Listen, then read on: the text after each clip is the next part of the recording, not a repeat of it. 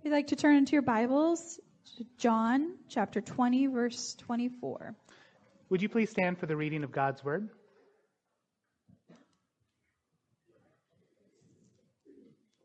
Now Thomas, one of the twelve, called the twin, was not with them when Jesus came. So the other disciples told him, We have seen the Lord. But Thomas said to them, Unless I see in his hands the mark of the nails, and place my finger into the mark of the nails, and place my hand into his side, I will never believe. Eight days later, his disciples were inside again, and Thomas was with them. Although the doors were locked, Jesus came and stood among them and said, Peace be with you. Then he said to Thomas, Put your finger here and see my hands, and put out your hand and place it in my side. Do not disbelieve, but believe. Thomas answered him, My Lord and my God. Jesus said to him, Have you believed because you have seen me? Blessed are those who have not seen and yet believed. This is the Word of God. You may be seated.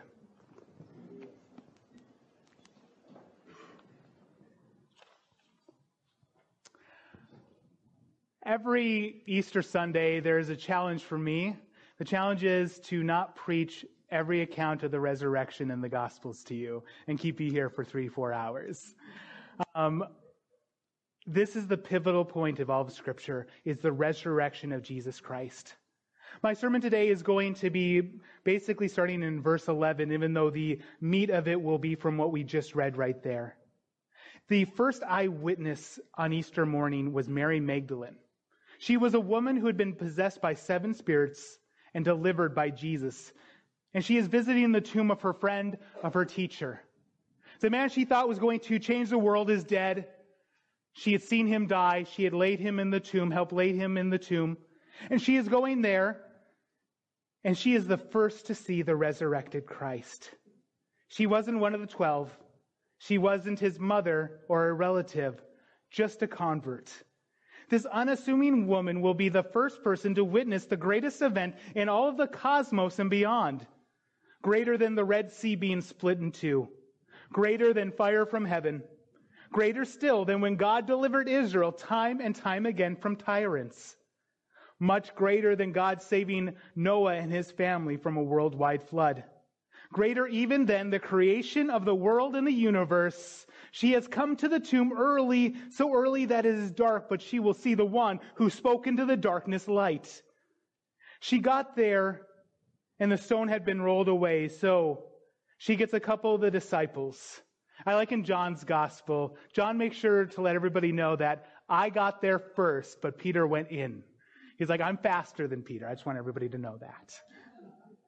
He goes in, they don't see anybody there, so they take off, but Mary sticks around, and we are told that she is weeping by the tomb. When she had got there, the stone had been rolled away, so she went and got a couple of the disciples who looked into the tomb and left, but Mary stayed. You can imagine the emotions, can't you? When it says, but Mary stood weeping outside the tomb. Wasn't it enough that they just killed him? Now they have to desecrate his very body. You can understand how she is feeling. It's the way everybody is feeling, one, every one of his disciples. But she expresses it emotionally as she weeps outside the tomb. It just seems indignity, in, in, indignity after indignity. She then looks in and she sees two angels sitting where the body of Jesus was. One at the head and one at the feet. Now, I've read this portion, I bet you have as well, many, many times. And we kind of skip over this part. We understand that there's angels. And I'll tell you, before, I mean, I kind of just kind of saw them as decorations. Um, like, I don't know they're do, what they're doing there other than to experience, to witness this amazing thing. But there's something incredibly significant. So you have the bench where they would have laid the body of Jesus in the tomb. Burial customs in those days were not to dig a hole in the ground and put a body in, but it was to put them in a mausoleum tomb. You then let the body decay until it's bones, and then you put the bones with the other bones. So, where Jesus was laid was kind of like a bench. And you have these two angels sitting at the, at the foot and at the, at the head of the bench. See, in Exodus, God told Moses to build for him an ark, which is just a fancy word for a box. And in this, he was to put the staff that had budded. He was to put the Ten Commandments that broke and a jar of manna. And on top of it, he was to fix the mercy seat. The mercy seat was, it was like a bench with two angels facing one another, two cherubim facing one another. And once a year on the Day of Atonement, the great high priest would go into the Holy of Holies. He would take the blood of the sacrifice and sprinkle it on the mercy seat because God said between the angels he would speak. He would be with them. It is why when a king of Judah was encompassed by an army the world had never seen before, and there was no chance of escape, he cried to the Lord his God who could save him. And he said, O Lord of hosts, God of Israel, enthroned above the cherubim. Here are two angels, and they are out of a job. The mercy seat has gotten up and walked away, for God will now meet with his people face to face. He is going to send his Holy Spirit into their very heart, the, cry, the Spirit that cries out, Abba, Father. In Jonah chapter 4, when God is confronting the prophet about his sorrow over the death of a plant, he tells him, Why were you so concerned over the plant? You didn't plant it, you didn't water it, and you sure didn't make it grow. The, the implication is, How bad would you feel if you were the gardener? But the prophet's Lord was the gardener of, of 120,000 people in the ancient city of Nineveh. He is the gardener of all of creation. Now, Mary sees Jesus and she mistakenly believes he is the gardener and, and, and asks, where he's moved the body of Jesus. She's, she's incorrect and correct all at the same time. He did move the body of Jesus because he was Jesus and he moved around. He is also the gardener, for he is the one who was the gardener in Eden. He was the gardener before Eden. He is the one who plants every, every living soul. He is the one who knits them together in their mother's womb. He is the one who plants. He is the one who waters. He is the one who causes it to grow. He knits them together in their mother's womb and he knows them. It's obvious Mary doesn't realize this is Jesus. Until he says her name Mary, when they were, when they were chatting, when they were chatting, she didn't know who he was. It wasn't until he says her name. And Mary is um, an Aramaic translation of Miriam, the, the name that of Moses' sister.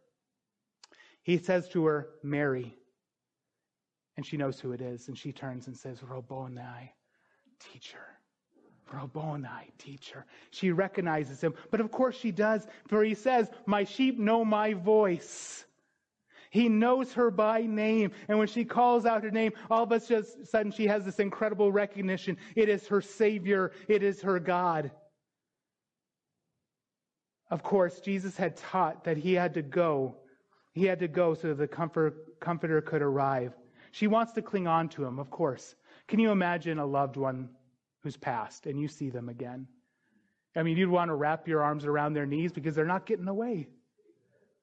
This was her friend. This was her teacher. This is her savior. This is her God. So she sees him. She wants to wrap her arms around him. And he tells her, do not cling on. Do not cling to me, for I have not yet gone to the Father. What he's saying to her is that, yes, I know I love you, you love me, but let me go so that you can never lose me again, so that I can send the Spirit of Christ, the Comforter, to come once again. It is, it is after this that Jesus appears to his disciples. In other Gospels, I, I like how they present this, where Jesus is like, I'm not a ghost. It's like, yeah, you know, I'm, I'm not making pottery with them anymore. I'm not a ghost. See, a ghost can't eat fish. Look at me. I can eat. I can move. I can do things. And because at first they freak out. They have panic. And we see in, in, Luke, in John's gospel, he tells them, you know, peace be still. He, um, Jesus said that he was, he was about to go to the Father, but not yet. He is the resurrected Christ appearing to his disciples. He shows himself to his disciples and he breathes on them in John's account. This is a mirror event to the creation of Adam. When God created Adam, he formed him out of the clay of the earth and he breathed on him and he became a living soul. Jesus now resurrected has his disciples. He breathes on them. That's what John says. And he says, receive the Holy Spirit. With the first Adam, he became a living spirit, but now the second Adam breathes on others and they now receive the Holy Spirit himself. In the resurrection, the resurrection once again is the most important event, doctrine, what have you, of all the cosmos and beyond. Paul the apostle will say that if Christ has not been raised, then our preaching is useless and so is your faith. What we read about in the book of Acts is nice and all, but it's useless if Christ has not, has not been raised. What we read about during Christmas is beautiful, but it will have no impact if Christ was not bodily resurrected. Go ahead and play that video if you do not mind. Thank you very much. Before the foundation of the world, his birth was foretold in the scriptures. His sacrifice was forewarned by the prophets, but it wouldn't have mattered. He was born of a virgin. He remained pure in the face of every temptation. He lived perfectly. Even his enemies couldn't bring a legitimate charge against him but it wouldn't have mattered. He pursued the unlovable. He served the unworthy. He healed the incurable. He endured the betrayal of friends. He endured the condemnation of the crowds. He endured the cross with all its shame and suffering. But it wouldn't have mattered. None of it would have mattered if the grave had not been empty, if death had not been defeated, if Jesus had not risen, none of it matters. But because of the resurrection, it all matters. His suffering matters. It means we were bought with an unspeakable price. His love matters. It means God's love is not only unconditional, it's incomprehensible. His life matters. It means God became fully man to become our perfect sacrifice. And the prophecies matter. It means God was and is and always will be in control. And everything happens according to his plan. It means that faith in him is not in vain. Belief in him is not foolish. Those who tell the story are not liars. And those who trust in Jesus should not be pitied. Ultimately, the resurrection means that what you do with Jesus is all that should matter to you.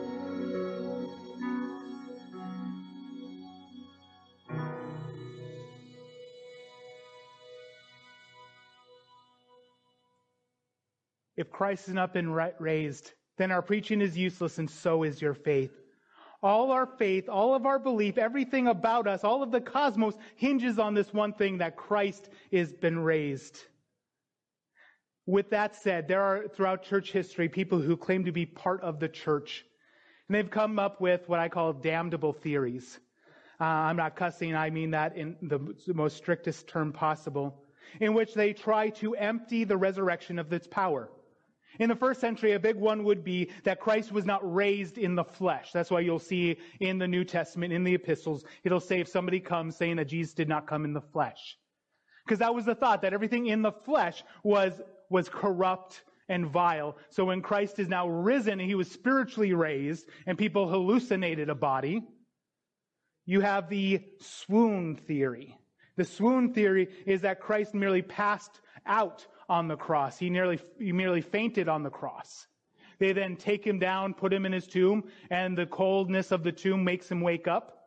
There's, there's, there's so many problems with this theory. Let's just kind of go through them right now. Um, one of them, the soldiers who crucified Christ were professionals. They weren't the posse at the beginning of Hang 'em High. They knew how to kill somebody.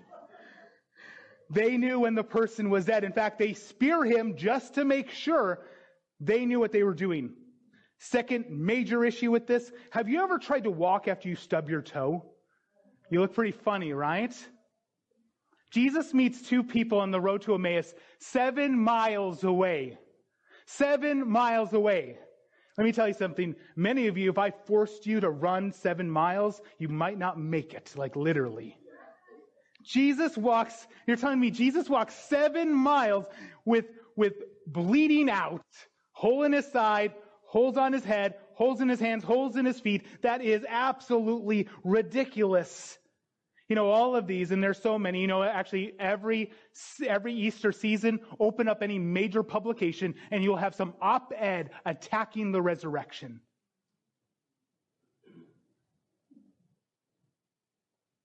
All of these theories are just, is just a, a reinterpretation of what the snake said to Eve. Did God really say? You know, you may, um, you don't have to be a Parseltongue to know snakies when you hear it. It's easy. It's just lies. That's the language of the snake. But all lies come down to this one thing. Did God really say? Jesus' bodily resurrection tells us so much of the mysteries of God. It tells us that death is unnatural. It tells us that we are unified beings. This is one thing that, you know, it's so, it's so glorious. it, it is a central tenet of doctrine in every mainline denomination, every evangelical church believes this one thing, but very few people will preach on it, and it's the bodily resurrection of the dead. That one day you will have a resurrected body like Christ. I think sometimes we get so focused on what happens right now when we die. Right now when we die, our body is separated from our spirit and our soul, and it goes up to God. But at the end of all things, at the beginning of the best things, there will be the resurrection of the dead that we read about in Revelation. This was the great hope of the early church. Not heaven, but I will be with my God. It is, it is so glorious. It is so wonderful. In the resurrection of Christ, it points towards this thing. Now, there is no, I, I, really like C.S. Lewis. I quote him a lot. But there's this quote from C.S. Lewis is that, that you are not a body, you are a spirit that has a body. No, your body, soul, and spirit. That is how God created you. He breathed on Adam and he became a living being. Not he was already a living being and now he gave him a body. He breathed on it and became a living being. The resurrection of Christ tells us the mysteries of God when it comes to the resurrected, when it comes to the resurrection. And I say mysteries because that is how Paul, through the inspiration of the Holy Spirit, describes them in 1 Corinthians chapter 15. Behold, I tell you a mystery. We shall all not sleep, but we shall all be raised. In a moment, in a twinkling of an eye. Doubting Thomas. This brings us to our scripture today. The scripture we just read about doubting Thomas. He gets a bad rap. He went on to be very influential in the early church. There are some traditions that um, believe that Thomas's actual full name was Judas Thomas, and that is why he's also called Didymus, which is in some of your translations. It means twin. In my translation, it just translates it into twin. Um, some, trans, um, some people believe that, that his full name was Judas Thomas, and that he is the Judas mentioned in John chapter 14 when it says Judas, but not Ju- Judas, not Judas Iscariot. And I'm not, I'm not entirely convinced that he is the same person. I just like that portion because I have to imagine whoever that Judas was talked to John beforehand and said, Hey, when you write this down, I got a favor to ask. Could you make sure people don't confuse me with Iscariot if you don't mind? Um, Thomas is known for his mistake, not his confession of Jesus as Lord and God. Thomas is the is that one friend who takes things a little too far. It's like, I, I, get you're skeptical, dude, but man alive, you are saying you won't believe until you actually put your hands in his wounds?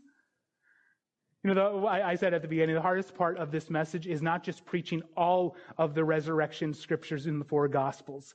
In every account of the crucifixion, we have people who, even though they speak a great game, they are nowhere to be found during the crucifixion. Peter himself who said that he would die with Christ.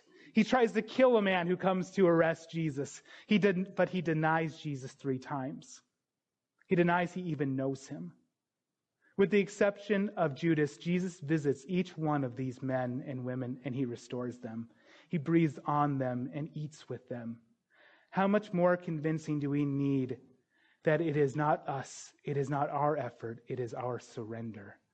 We look into the eyes of Christ we see reflected back in them someone who desperately needs mercy and uh, somebody that Christ is anxiously willing to give mercy.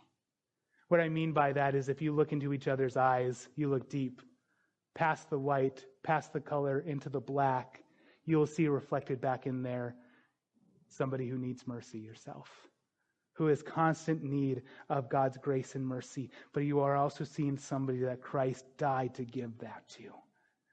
When it comes to the account of doubting Thomas here in John, there are a few things I want us to keep in mind as we go through this scripture. One is that Thomas is not alone in his doubt. Two, Thomas sees more vividly into the mirrors of mercy than what I just spoke to you just now. Finally, I want to talk to you about how we are engraved on his hands.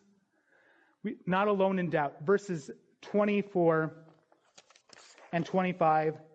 Now, Thomas, one of the twelve, um, one of twelve, called the twin, was not with them when Jesus came. So the other disciples told him, We have seen the Lord. But he said to them, Unless I see his hands, the marks of the nails, and place my fingers into the marks of the nails, and place my hand into his side, I will never believe. Thomas, he wasn't the only one to doubt. One thing that's frustrating when reading the gospel accounts of the resurrection is how nobody's expecting for Christ to be alive. Nobody's in the tomb. They're like, maybe he's wandering around some. Nobody's thinking that. I wonder, I wonder why. Thomas gets the bad rap. He's called Doubting Thomas, but there's many other people. I just talked about Mary. Even though we see him, uh, even though they see him, they don't recognize him. Verse 24 starts off by telling us that Tommy boy here wasn't with the rest when Jesus appeared to them. That's my affectionate name for Thomas. Um, but look at the rest. When Jesus first appears to them in the other gospels, they freak out. And he tells them, don't worry, he's not a ghost. It's like the popular quote attributed to Mark Twain The rumors of my death have been greatly exaggerated. Jesus would say the rumors of his death were right on the money. It's just not the rest of the story. Cue Paul Harvey. Mary thinks he's the gardener. And the two on the way to the Emmaus just thinks he's some guy who wants to walk with them. They don't recognize he's Jesus until he calls their name or until the end of the conversation. You know, you ever wonder why in comic books people don't recognize that Clark Kent is Superman. It's like the worst disguise in the world. It's like glasses on, glasses off. It's like, you know, if, if Dave Dow takes off his glasses, I'm not like, who is that? It must be Superman. you ever wonder why? I mean, like, I always thought it was like maybe the people in comic books are just stupid. And then I came across this story of Henry Cavill. He plays Superman in the new movies. And during one of the premieres of the new movie, he found in Times Square a big old billboard of Superman or Batman versus Superman or whatever the ones were. And he's wearing a Superman shirt and he's just chilling by the billboard, talking with people. People are coming up to him. He's, he's, he's interrupting people. Nobody has any clue who he is. Right above his head. He's Superman. You know something, and I, I laugh at everything, but then I think of a few weeks ago uh, me, Becca, and Wendy were at the state science fair. Um, uh, Jackson was uh, presenting his stuff, and um, uh, Patrick's girlfriend Lily comes up to talk with us.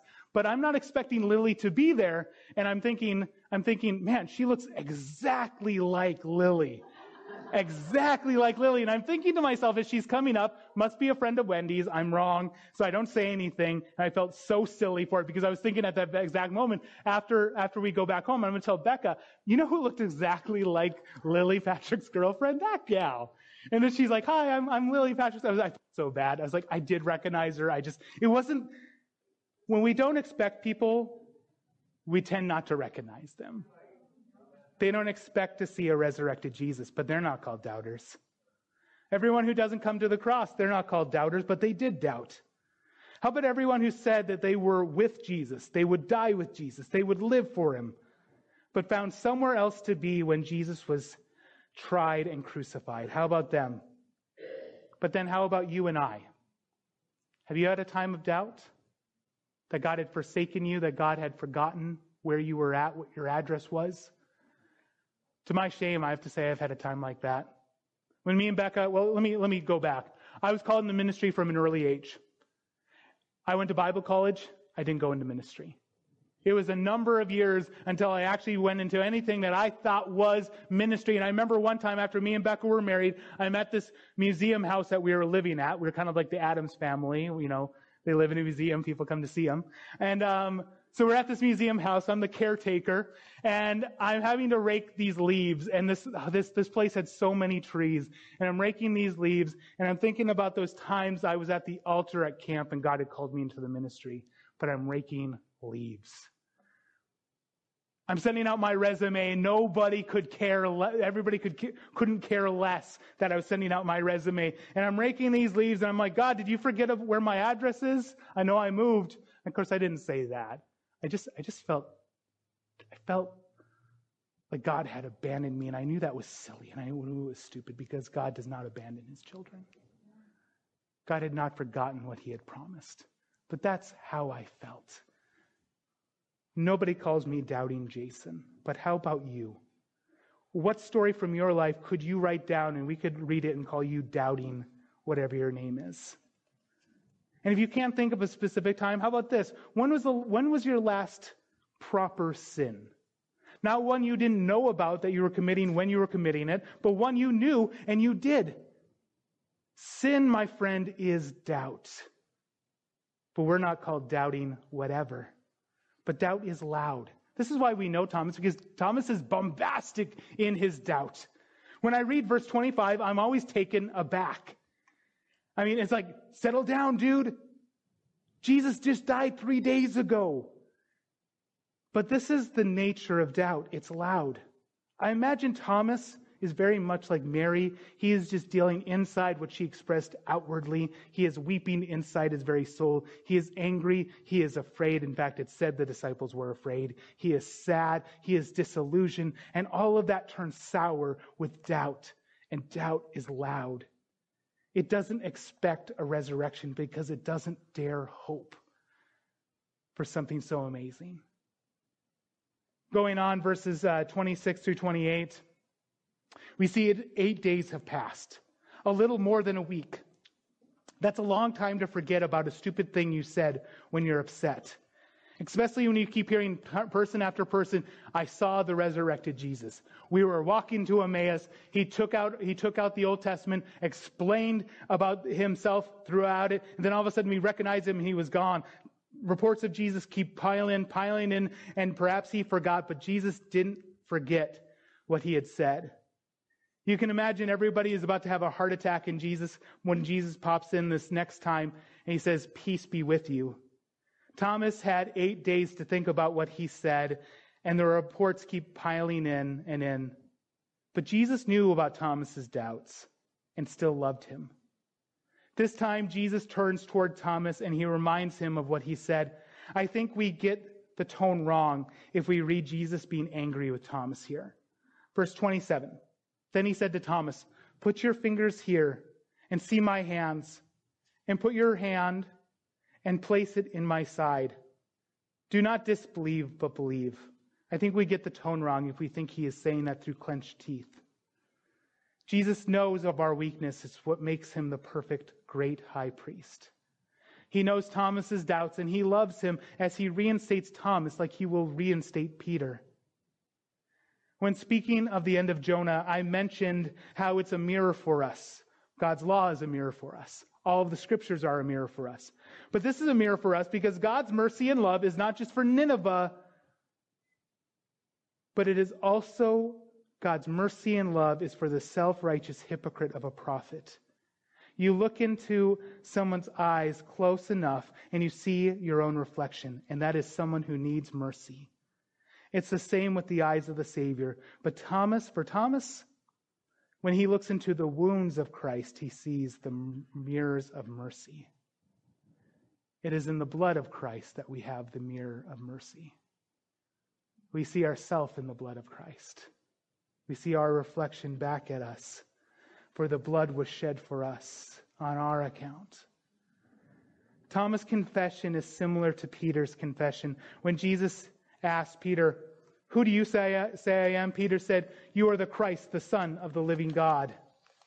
And you remember what Jesus said back? Jesus replied, Blessed are you, Simon, son of Jonah, for this was not revealed to you by flesh and blood, but by my Father in heaven.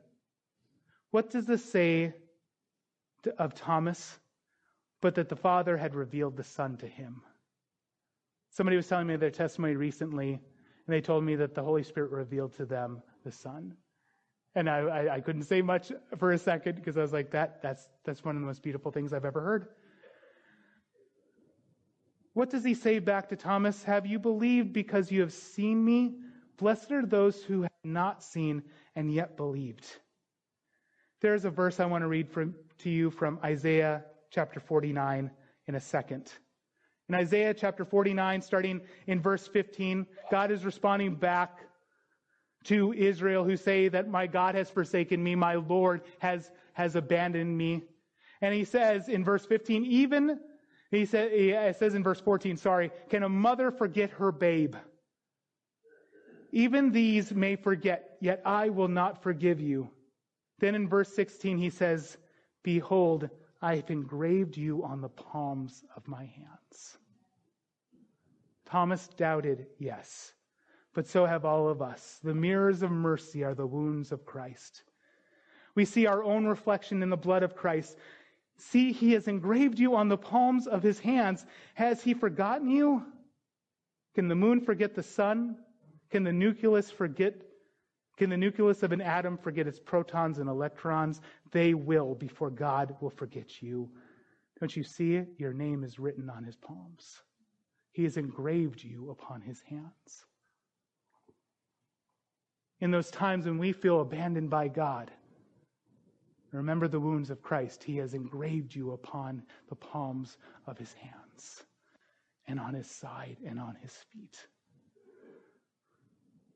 Charles Spurgeon said of this verse that we should blush, overwhelmed, and never say such foolish things again that our God has forsaken us, for he has only forsaken one, and it was for our sake that he did this. In the last verse of this chapter, we see the purpose of the entire book of John, of Scripture in general. But these are written so that you may believe in Jesus, that Jesus is the Christ, the Son of God and that by believing you may have life in his name. Worship team, would you come up at this time?